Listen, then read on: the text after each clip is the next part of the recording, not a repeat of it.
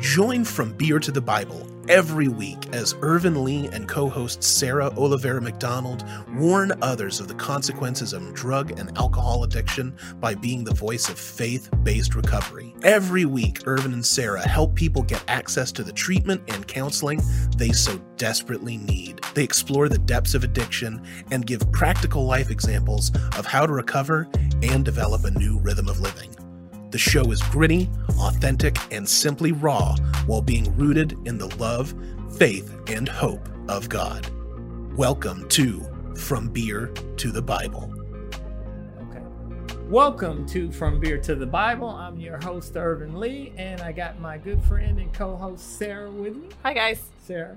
And we have Pam, Pastor Pam, as she's known by all of those she's helped in the past. Hi, Pam. Hi, how are you? Uh, we are we're doing well, and we are super excited to have you on the show. Uh, you and I, it's interesting story. We talked and connected through Twitter. So for those of you out there, Twitter does uh, foster meaningful relationships, is what we would say, right, Pam? Yes, it is possible. Yeah. It, it, well. I asked Pam and said, Hey, what burden has the Lord put on your heart? And what should today's show be titled? And she came up with Stirring the Church to Have a Deep Concern for Those Who Are Caught in Addiction. And when I heard that, I knew that that came directly from our Lord and Savior in and through you, Pam. So that's what we're going to talk about today. And as we always do, Sarah is going to anchor us in the Word of God. All right, today we're coming from Romans 4:18, which is a special special verse to Pam in her ministry. And it says when there was no reason for hope, Abraham believed because he had hope. He became the father of many nations, exactly as God had promised. God said, "That is how many children you will have." And before we begin, I wanted to kind of introduce you guys to Pam and a little bit about her background. Dr. Pam Morrison is a pastor who has both led churches and also ministered in the inner city and elsewhere with recovering addicts. As a pastoral counselor and part of Healing Rooms Ministry, she has seen much physical and inner healing. Pam loves ministering overseas and has had a special relationship with people in Cuba for many years. She is the author of Jesus and the Addict, yes. 12, 12 Bible studies for people getting free from drugs, available in English and in Spanish.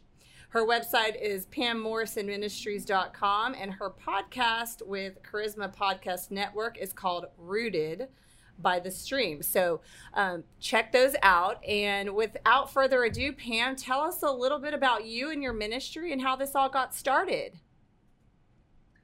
Well, I am a, as you said, I'm a pastor. I've been a pastor for, excuse me, many years, um, almost 30 now. Mm-hmm. And I oh, ministered awesome. in churches. And then at one point, my husband and I began to plant a church. And one day into that church came six women in recovery. And they sat in the back row, and I talked with them and their counselor brought them and said, you know, hey, check out the church. You might want to go to a church. She didn't mean our church, she meant some church. Mm-hmm. And so um, they came back to our church and they came back and they came back. And I fell in love with them. Excuse me. I fell in love with them and I just thought, I don't know what it is, Lord, but you're drawing my heart to people in recovery. I had been going to um, Leavenworth to do prison ministry there and had met a lot of women who were addicted in the prison and did Bible studies with them. So I, God was acting on me and drawing me to people in recovery.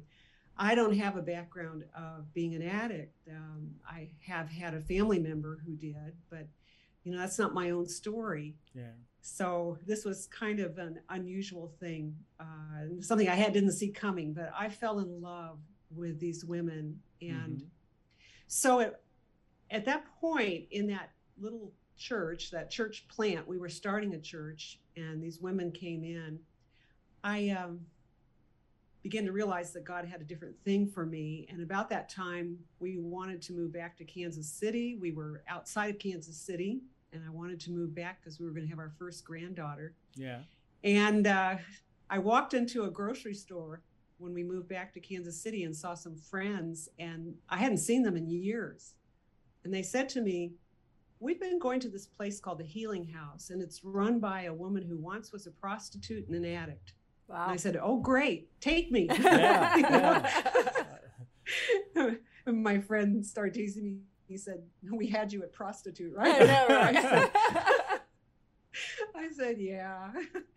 So I went to this wonderful recovery, Christian recovery community called the Healing House, which Mhm. is a powerful community. And uh, yes, I was immediately just drawn to the place, and that was probably 2011 and I've gone there ever since and to other recovery communities and been working with people in recovery. And that's how that all started. Mm-hmm. Pam, I, I, talk a little bit about you yourself not having been in addiction, but working with people who are in addiction, and and how, I guess, what's that like? Because when you told me that when we met, and you said, "Well, oh no, no, I'm I'm not in recovery, and I don't have a background of addiction," I was like, "You may be the first person, one of the few people that I know." Without having suffered addiction um, themselves that are actively helping people who, who do struggle with addiction? Yes. Uh, that's a great question because, you know, when I was in the church, and this is kind of where it started, Ervin, and, and why I wanted to talk about this topic of churches having more of a heart for addicts one of the, well, second to the last church that I served as lead pastor, um, there was an Alcoholics Anonymous group that came to that Mhm. church. But they came, you know, on, on a weekday when no one was around, Yeah. and they had a little room down in the basement. And you could go in there and see the coffee tray and uh, see the posters Yeah. and uh, smell the cigarette smoke. They Yeah. weren't smoking in the church, but they just came in, you know. Yeah. And they just had this little cave, and they were not a part of the main church. They weren't yeah. welcomed. And when we would have board meetings, people often would say at the board meeting, um, do you think we should keep renting this room to AA? I mean, we need it ourselves, and don't we have better uses for this? And so I was struggling with that heart Wow. that wasn't welcoming. Yeah. Um, I understood the fear, I understood the lack of knowledge behind it, but it really bothered me. This wasn't Christ like. Um, Jesus is a healer for everybody in every situation. So that that kind of prompted me to start having a uh, a move and a feeling and a heart for people who are addicted. But you ask me how do I do this and how do I feel at home and how am I able to connect? Yeah. I often hear people say, only an addict can understand another addict. And and I get that. Yeah. There's some really significant things that happen that, you know, you kind of have to have been there to understand it. Mm-hmm. But for the Holy Spirit. Yes. Yes. Amen. Because when the Lord, Yeah. yeah, when the Lord started drawing me into this, it amazed me because I would go to this place, the healing house, and I would, one of the things they wanted me to do was to do pastoral counseling with their residents. So I would go into a room, the door would close, I would be in there with an addict, a person recovering from addiction, and they suddenly would just start spilling their guts. Yeah. You Yeah. know, talking a mile a minute about their life, the things they had gone through, the things they were struggling with. And you will laugh at this, but lots of times they would use uh, words, language from the street, Yeah. and I'd be thinking, what does that mean? Hmm, I'll go look that up in my Yeah, my your addiction slang, recovery yeah, yeah. dictionary. but they would just talk, and I would understand. And it's not me so much as it was the Holy Spirit Yeah. anointing me to do this thing. Yeah. So Absolutely. that's that's how that happened. we talk a lot about the Holy Spirit in this in this podcast um, and because that's how ervin and i i mean I th- we don't talk about the holy spirit enough and the holy spirit lives inside of us and Mm-hmm. it really is what brings us true joy and we want others to experience that true joy and um, i love how the holy spirit convicts us you know and it it tells us what to do and what to say and how to be. And so many times in the church we we put ourselves in these buckets you know on the pulpit we talk about helping the addict or addiction pornography all these different things. But then when people like us go to the church um, with needing help they don't know what to do with us and so we really have a passion for for bridging that gap and really Yes. um, opening up to all walks of life, but especially addicts and alcoholics because we are people just like anybody else.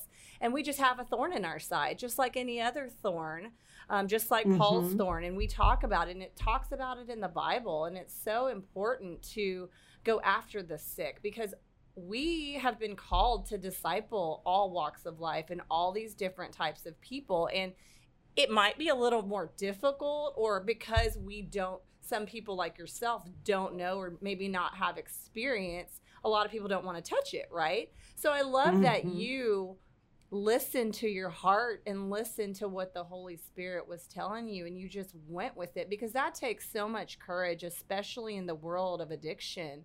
Because so many times people like us are like, oh, she doesn't know what I'm talking about, or Yeah. but you know, knowing a little bit about you, you know a ton about the Bible and you know how to disciple people to Christ. And that's really all it needs. We just need to be a vessel, right?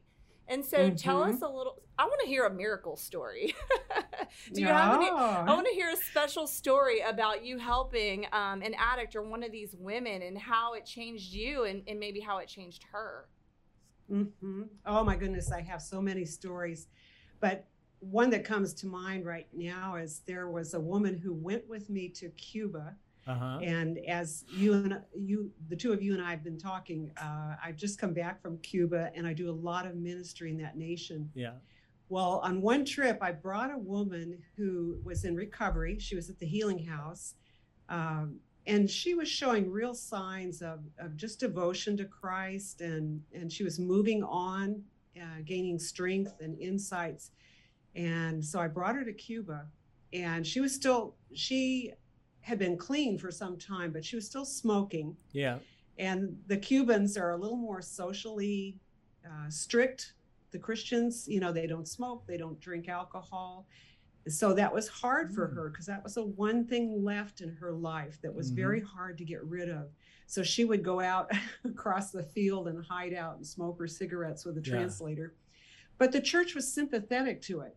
They, they said, This God will even break that off from you Yeah. but w- we know you're struggling and we know you are growing and she began to talk to the youth about her life and to tell them what addiction's like and what she had been through with meth for 15 years and Wow. other drugs she now that was the beginning for her she now is an amazing minister of god She's gone to India. She's been preaching there. She's about to go to Thailand to go to the red light district and minister to women Wow. that are caught in that sex trafficking. She is on fire. She went to uh, Randy Clark's Global Awakening School. Uh huh. Oh, so wow. she is utterly transformed. If anyone is in Christ, there's a new creation, and she's like the poster girl for that. You know, she's Wow. totally brand new. The jail life, the addiction life, it's all gone, and she is a marvelous woman of God now. Wow. Well, God bless her. I love that story. And how Yes. can we get the church to be more involved with those who suffer from addiction and more sympathetic and inviting to those of us who suffer from and have suffered from addiction?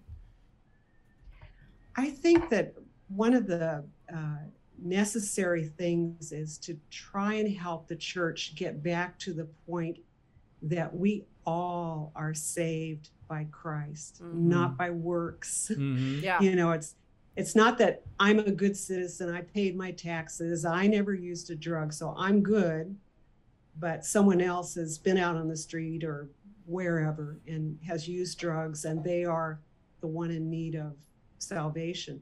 No, no, no, no.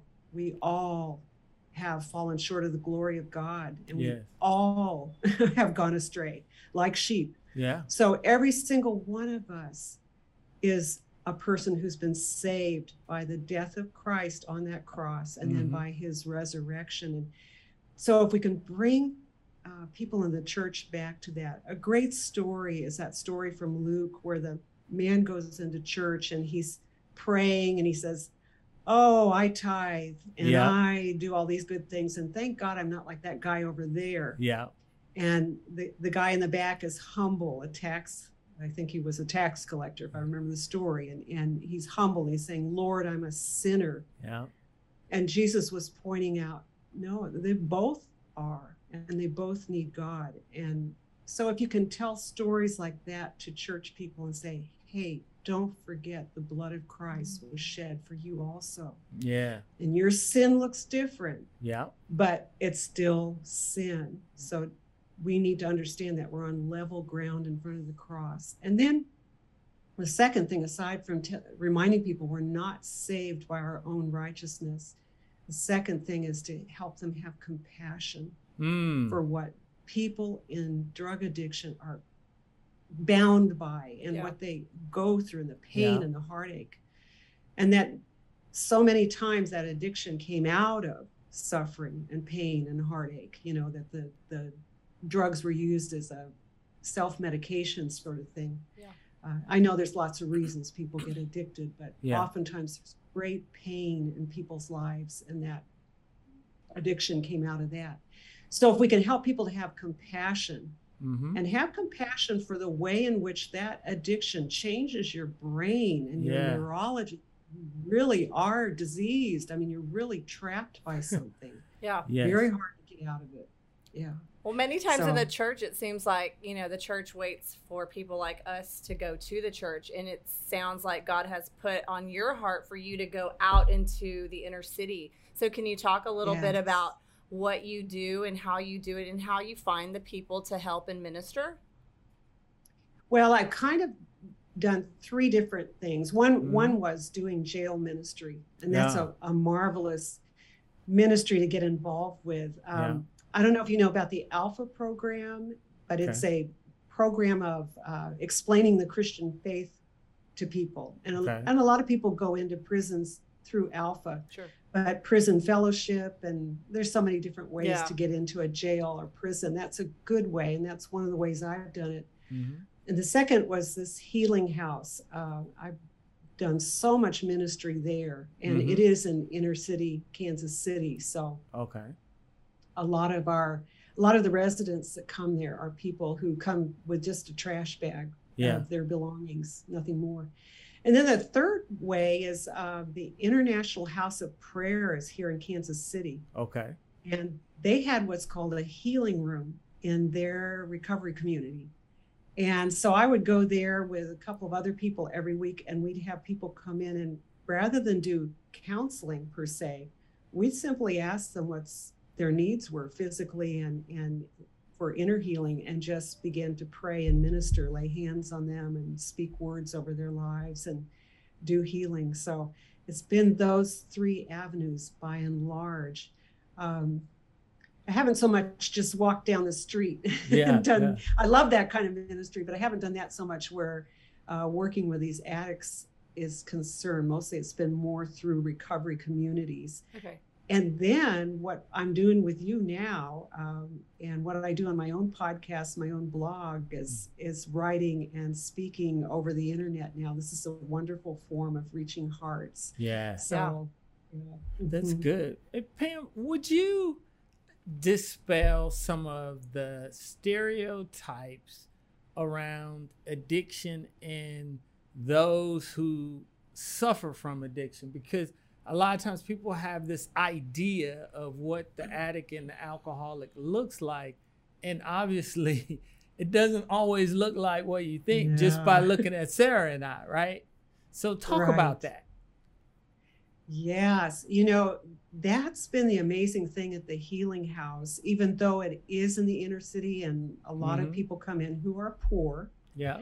Um, there have been business people, there have been young people from the suburbs with families with lots of money, there have been Yep. young, there have been old, uh, there have been people who never had a problem with addiction and suddenly something happened in their 50s and they fell into addiction. You know, sometimes you can have a surgery Yeah. and use opioids afterwards for pain and suddenly find yourself in addiction. You can't stop using those pills. Yeah. Mhm. So um, there's all kinds of people.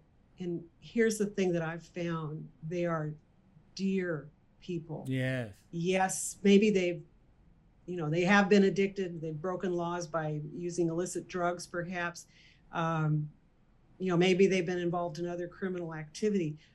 But I have found them to be so lovable. I mean, you know, there's just so many dear, good people that I know that went through this passage in their life Yeah. and then came out of it and you begin to see the gold you know the the marvelous person that was behind those walls Yeah. of addiction so yeah it's not the grungy old man in the back alley kind of thing Yeah. you know that's people from every walk of life men women young old and they are people that it's so worth knowing and Yeah. i have found when they find jesus christ they are oh my goodness some of the best christians you will ever ever Yeah. meet And you can meet Jesus over and over and over again in your life. I grew up with Christ, and I will never forget the day that I walked back into church after coming home from treatment and hearing that worship song, We Will Overcome by the blood of the Lamb and the words of our testimony. And I just cried and cried and cried. And Yeah. that is what it's all about. Yeah. Yes, yes, absolutely. Oh, I know. And, and so, you know, it's such a blessing when you do, um, you do see the transformation. And, you know, I just as a, a, a to relate this to a Bible story, I, I've had people in addiction say to me, you know, how can God love me? I, I've made so many mistakes. Yeah. I've done so many wrong things, you know, and I, I remember one woman in particular, she really, you know, she she had a list of how awful she was. And so I said, Well, hey, let's let's look at somebody that is worse than you. Yeah. Yeah. Yeah. I said, let's look at Mark 5 and the story of the man among the tombs. Mhm. Here's this crazy man cutting himself, howling, can't keep his clothes on, they can't keep him chained up. And Jesus comes and makes a beeline for him. Yeah. Jesus comes for him and orders the the demons out of him and they go into the pigs that Yeah. run Yep. into the water. Yep. And afterwards this man is sitting at Jesus's feet clothed and fully in his right mind it says and he says, "Can I go with you?" And Jesus says, "No." And he sends him back to his own area Mhm. to be an evangelist Yep. and bring the good news of Jesus to other people. And yeah, So- and that's what it's all about. It's uh, so many of us in addiction and recovery feel like God doesn't love us. And all the stories of the Bible, once you start to read and explore them, are such broken people, just like we were. And that's what gave me so much hope. Is you know, I, I got that seed a little bit when I got sober, and it just the the layers of the onion kept peeling and peeling back, and I just was overcome by love and joy and acceptance and hope and um, and I, I just love that the work that you're doing and just some of the simple tools that you're giving them to really um, you know just give them a life of, of freedom Yes. I, I think sometimes uh, some people may have this image, if, if if they're in addiction, they may have this image of the church as being a, a place where there's a lot of judgment. yep Yeah. Well, sometimes it has been, yeah, right? absolutely But when they get the uh, true picture that Jesus is love, he, he does want to transform us. He doesn't want to leave us where we are, but he is love and he is acceptance Yeah. um, it's so marvelous, you know. So, and I, I will tell you this: we all need healing. My own healing was what I needed is when I grew up, I felt encountered a lot of rejection. I didn't handle it by becoming an addict. I handled it by becoming a perfectionist. uh-huh Ah. And Yep. always trying to look like I had everything together Mm. and being really uh, proper, perfect, whatever. Yeah. And so I think this was part of the healing plan of Jesus for me that I would go into this ministry with addicts Yeah. and He has a sense they of would love me and I would love them. Yeah. And I, I always tell people it's the only church where I've been called honey and babe. hey, you know what? But it has done miracles I can see for you and your healing process. Now I want you to talk directly to your fellow pastors and ministers and church leaders about the importance of working with those who suffer from drug and alcohol addiction. Yes, absolutely. We need to step out. We're not meant to just look at one another within the walls of the church and um, continue to celebrate the programs and the things that we do in house. That's Mhm. wonderful. People come to the church and need the teaching, they need the ministry. But there's a whole world outside of us, and Jesus wanted us to go out. The fields are white with harvest. There are people in great pain. Freely we've received, so freely we need to give. Mm. And the truth of the matter is, recovery ministry recovery ministry is not um, something you need to be afraid of. Mm. You simply go out as a loving person representing Christ and begin to touch lives that are broken, begin to tell them the good news, begin to draw them into the community. Uh, recovery ministry is not that hard. And Yeah. That's what I've been all about is trying to, to teach and train and help with that to understand that it's, it, it, it is a matter of teaching the Bible. It is a matter of loving people. It is a matter of helping them redeem their thinking hmm yeah. and Mm, that's good. change their hearts. Um, but it's something that we can do. Mm. I thought I think a lot of it has to do with just fear, you know, fear of not knowing that population and not knowing how but it's the Mhm. same you're ministering the same way you would and discipling the same way that you would with anyone else. You know, you're planting the seed. Yeah. Exactly. And I think it's perfectly okay to say humbly, you know, I haven't done this or I or I haven't lived this life if that's someone's story and just say that I you know I I feel like God is directing me to do this but you help me give me feedback you Yeah. know what do Yes. you need how how can I support you how can I befriend you how can I come alongside you you know teach me and uh, you know it's okay to be that real with with people in recovery so that they know you are sincere and a human being Yeah. Yeah. It makes me think of a, a heart surgeon doesn't necessarily have had to experience a heart attack to be a great heart surgeon.